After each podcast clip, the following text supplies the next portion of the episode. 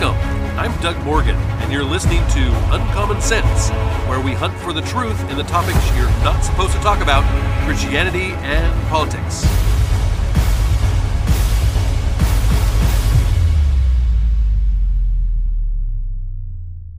I was recently given a board game that has as its theme one of a politically conservative bent. it, it is designed to be entertaining to those who can poke fun at a liberal mindset. Liberals, well, they don't have a sense of humor, so so there's no game for them. But but this game came with a warning on the side of the box, and it reads this. It says, "This game may not be suitable for those that have recently toppled a statue or wear, wore a mask in the shower. that kind of gives you an idea of, of where this game is going, right? in other words, it is not for you if you are susceptible to being offended easily, right?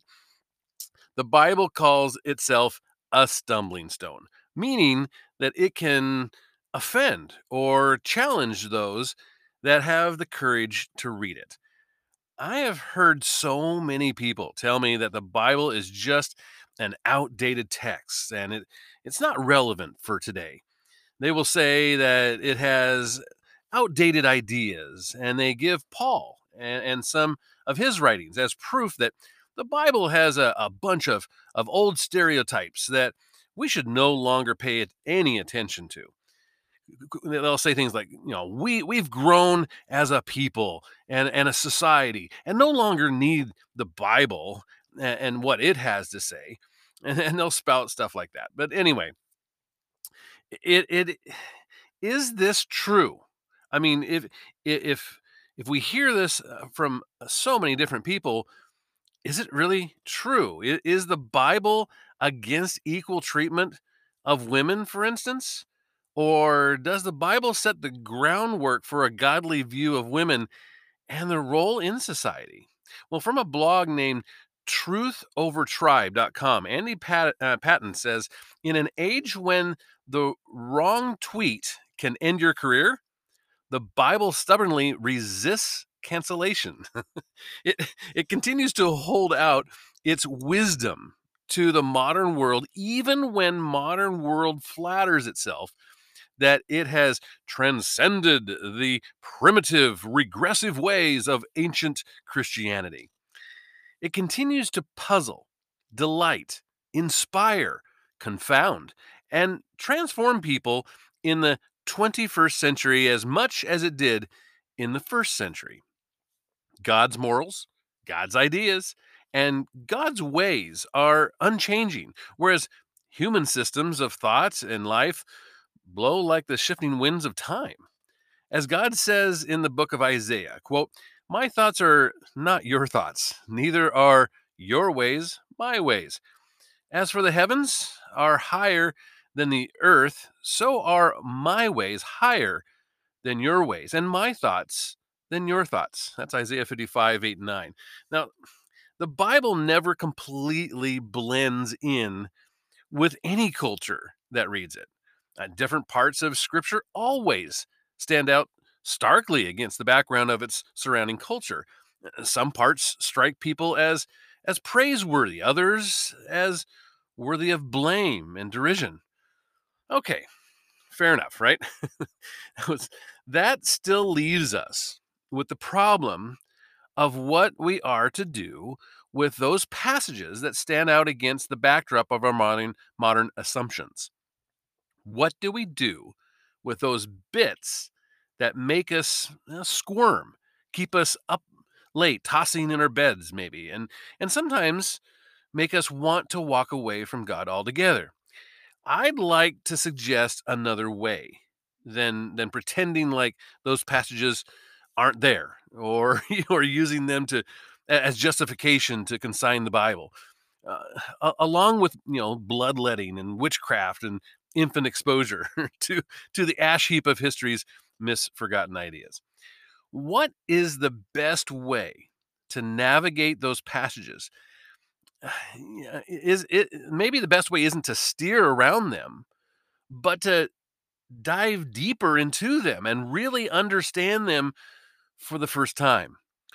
What if there are reasonable explanations for the Bible's apparent mm, contradictions, maybe someone would call it?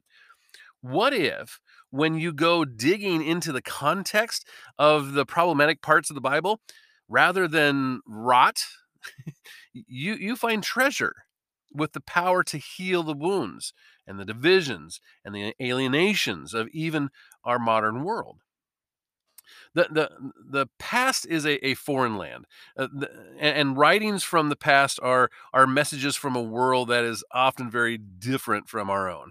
Nobody wants to be the tourist who gets off the plane in Paris and complains about how few McDonald's there are in France. Yet we we do the same thing when we open up the Bible and level our our easy judgments against it just like a, a, foreign culture the bible is hard to understand at times. This is is not to say that the message of jesus is too sophisticated for a simple understanding of the gospel nor is it to say that the spirit can't use simple words or a plain understanding of, of scripture to grow his church. I'm only saying that it is not natural for everyone to assume the best of literature mm, that they, they, they do not immediately understand.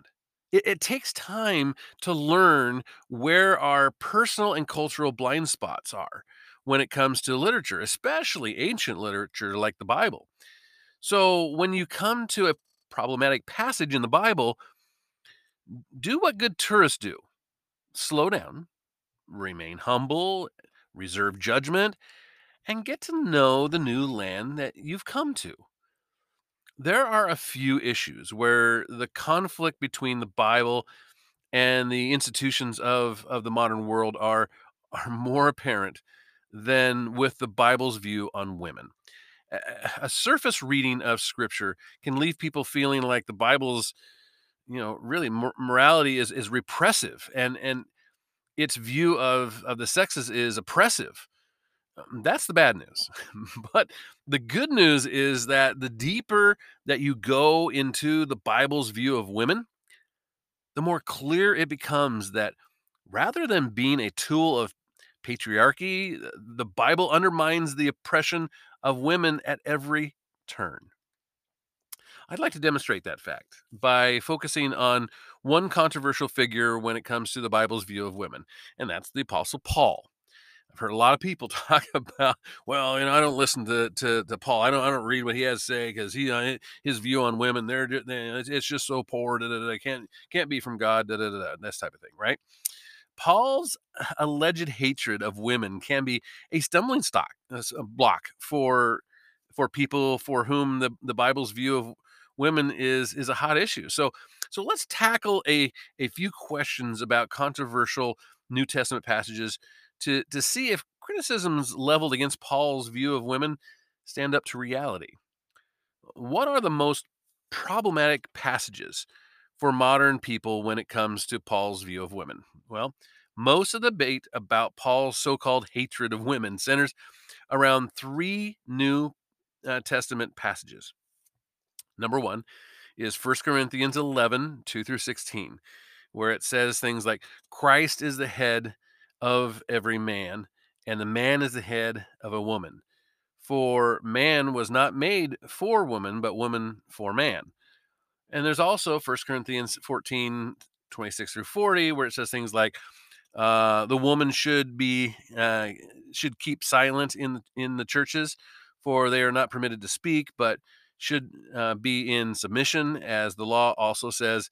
If there is anything they desire to learn, let them ask their husbands at home, for it is shameful for a woman to, to speak in church.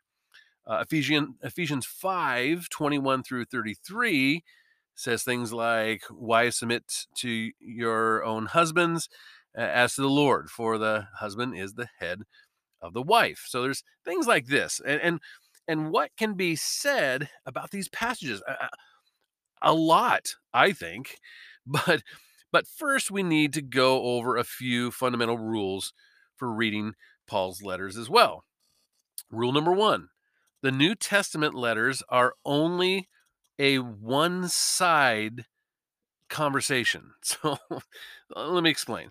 Uh, all of the conversational passages in Paul's letters appear uh, in letters addressed to specific congregations with specific problems and, and specific issues. Uh, scholar and, and staff member uh, at Al Habri uh, Fellowship, his, his name is is Marty Keys, explains uh, explains it this way, and he says, "quote The letters are one side of the conversation. The context into which they were written forms the other side of the conversation." To reconcile the apparent contradictions in the Bible, the careful student of the Bible needs to roll up their sleeves and dig into the context of the New Testament passages. Unquote. Now, sometimes when you find something contradictory or objectionable, the problem appears or uh, uh, disappears when you get to know the other side of the conversation, the context into which the passage was written. This is especially true with the New Testament letters.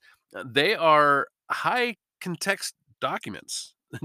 I mean, trying to understand the letters without studying the context is like trying to drive without opening your eyes. I mean, you you, you shouldn't be surprised when you go driving into a ditch. so so let's go let's go to rule number 2. Translation in, involves culturally conditioned decisions. Now, I, I hope this is not a big surprise, but the Bible wasn't written in English. Paul, Paul wrote his letters in ancient Greek uh, that were later translated into English. And translation involves decisions. Those decisions often reflect the cultural, uh, the, the, really the, the culture and the the um, prerogatives of the translators. Now, professor and writer D.A. Carlson uh, Carson said uh, this. He said, No human being living in time and speaking in language can ever be entirely culture free about anything, unquote. I mean, this is one of the reasons I keep saying over and over and over again that we have to understand from where the writer or the speaker is coming from. It doesn't matter what it is. It doesn't matter if it's, it's if it's about biblical type of things. It doesn't matter if it's political. I mean, if you're reading a story online or whatever, you need to understand from which that writer or speaker, whatever, what what bent he's coming from. Everybody has one. And it's important to understand that. Many versions of the Bible in English have been produced over the past centuries. Uh, some of them are are smudged with fingerprints of patriarchy. but but that doesn't mean that the Bible endorses patriarchy. Uh, take for example, um, the example of, of of the list of Paul's co-workers in Romans 16. The list of his colleagues includes seven women who he recognizes for their ministry. He names more female ministers than he does males. Though one of them, Phoebe, is is is called a deacon. Now, the the Kyrie Study Bible reads the cultural preferences of the translators into the original text and renders the word deacon as servant without apparent warrant. Well, in, in the same passage, Paul refers to to um, Lydia as, as um, quote prominent among the apostles, unquote. However, other translations of the Bible have changed their, her name to a male form, and that's uh, Junius, because the translators reasoned that if she was prominent among the apostles, then she couldn't have been a woman. But again, a careful reading of the original text corrects these distortions of Paul's writings. So let's let's go to the last one. Rule number 3. Paul often quotes the ideas that he he is addressing before refuting them. And I think this is really important here. In in the making of of of biblical womanhood, Beth Allison Barr writes this.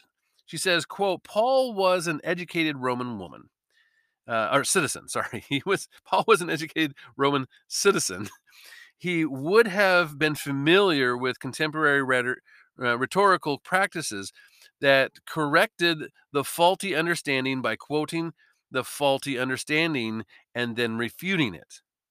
Paul does this in 1 Corinthians 6 and 7 uh, with his quotations All things are lawful for me. Food is uh, meant for the stomach, and the stomach for food. And it is good for a man not to touch a woman. In such cases, Paul is quoting the faulty views of the Gentile world, such as all things are lawful to me. And Paul then strongly modifies them just because Paul writes a sentence doesn't mean he endorses it. The the and this is what I mean by this. The, the moments when Paul is quoting an idea before refuting it can be easy to miss at first, of course, because the the ancient world didn't have quotation marks as we do now.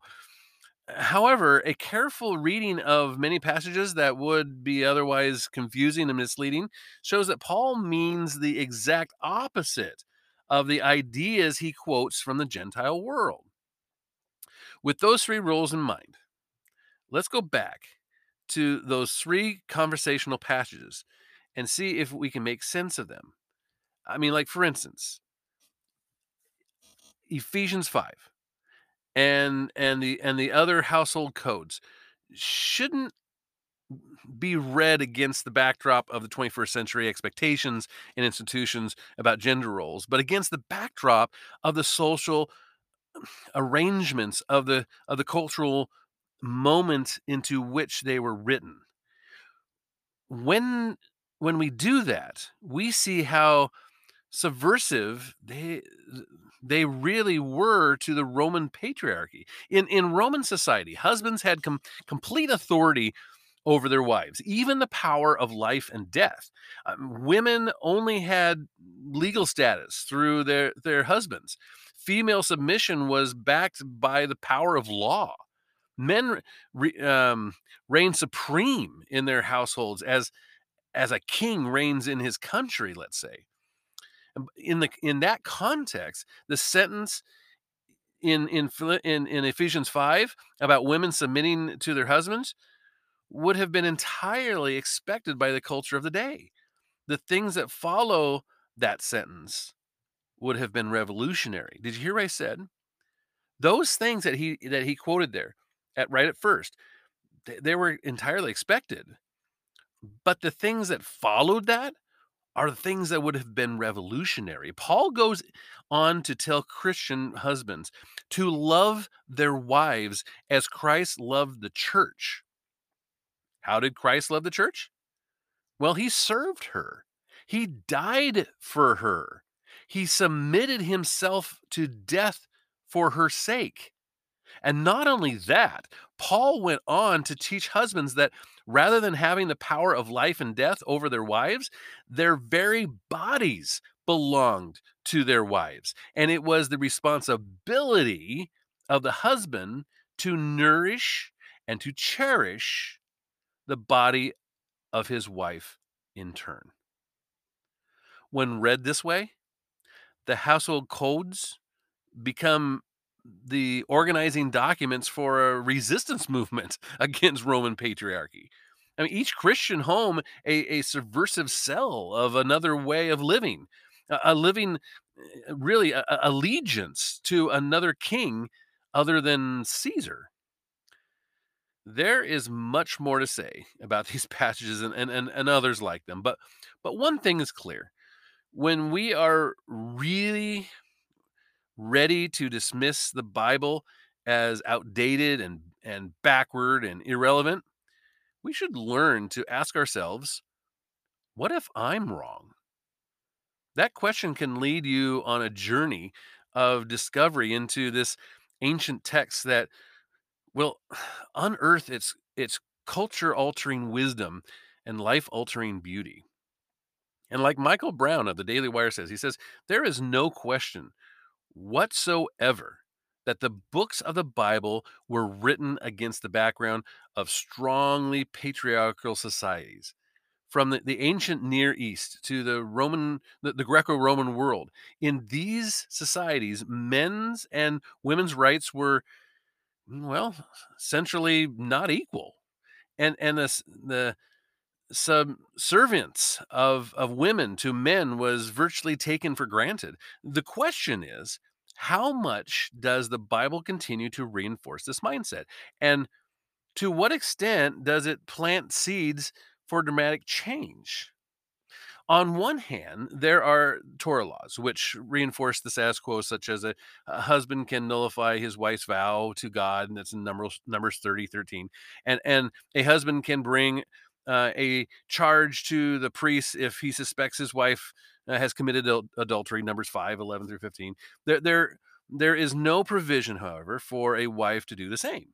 In the New Testament as well, the wi- wives are urged to be, you know, submissive to their husbands. First Peter three one through six, and it, and it is taken for granted or explicitly stated, either way, that that contextual leaders will be male. However, there is much more that the Bible has to say about the importance of women and the status of women. In the Old Testament, Deborah became the leader of a nation known for her courage in the face of danger and putting other men to shame. Just read Judges 4 through uh, 4 and 6, chapters 4 through 6.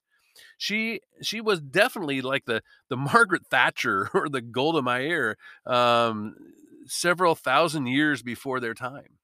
There were also women who served as, prophetesses, including Miriam, the sister of Moses, and, and Huldah, the contemporary of Jeremiah.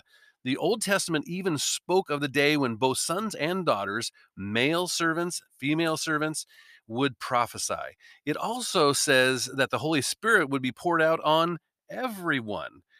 Even more significantly, the book of Proverbs ends with a lengthy passage literally 22 verses, in fact, praising a godly woman, not for her looks, but for her industriousness and her wisdom and her confidence and her entrepreneurship, her independence and her spirituality. Let me let me tell you what I, I I'm talking about here. It says, it says in Proverbs 31 9 through 21. It says, "An excellent wife who can find. She is far more precious than jewels. The heart of her husband trusts in her, and he will have no lack of gain. She does she does him good, not harm. All the days of her life. She seeks wool and flax and works with, with willing hands. She is like the ships of the merchant. She brings her food from afar. She rises while it is yet night and, and provides food for her household and portions for her maidens. She considers a field and buys it. With the fruit of her hands, she plants a vineyard. She dresses herself with strength and makes uh, her arms strong. She perceives that her merchandise is profitable. Her lamp does not go out at night. She puts her hands to the distaff, and her hands hold the spindle. She opens her hands to the poor and reaches out her hands to the needy. She is not afar of snow for her household, for all her household are clothed with scarlet. She makes beds covering for herself. Her clothes is fine linen and purple. Her husband is known in the gates when he sits among the elders in uh, of the land. She makes linen garments and sells them. She delivers sashes to the merchant. Strength and dignity are her clothing, and she laughs at the time to come. She opens her mouth with wisdom, and the, and the teachings of kindness is on her tongue. She looks well to the ways of her household and does not eat the bread of idleness. Her children rise up and call her blessed, her husband also, and he praises her.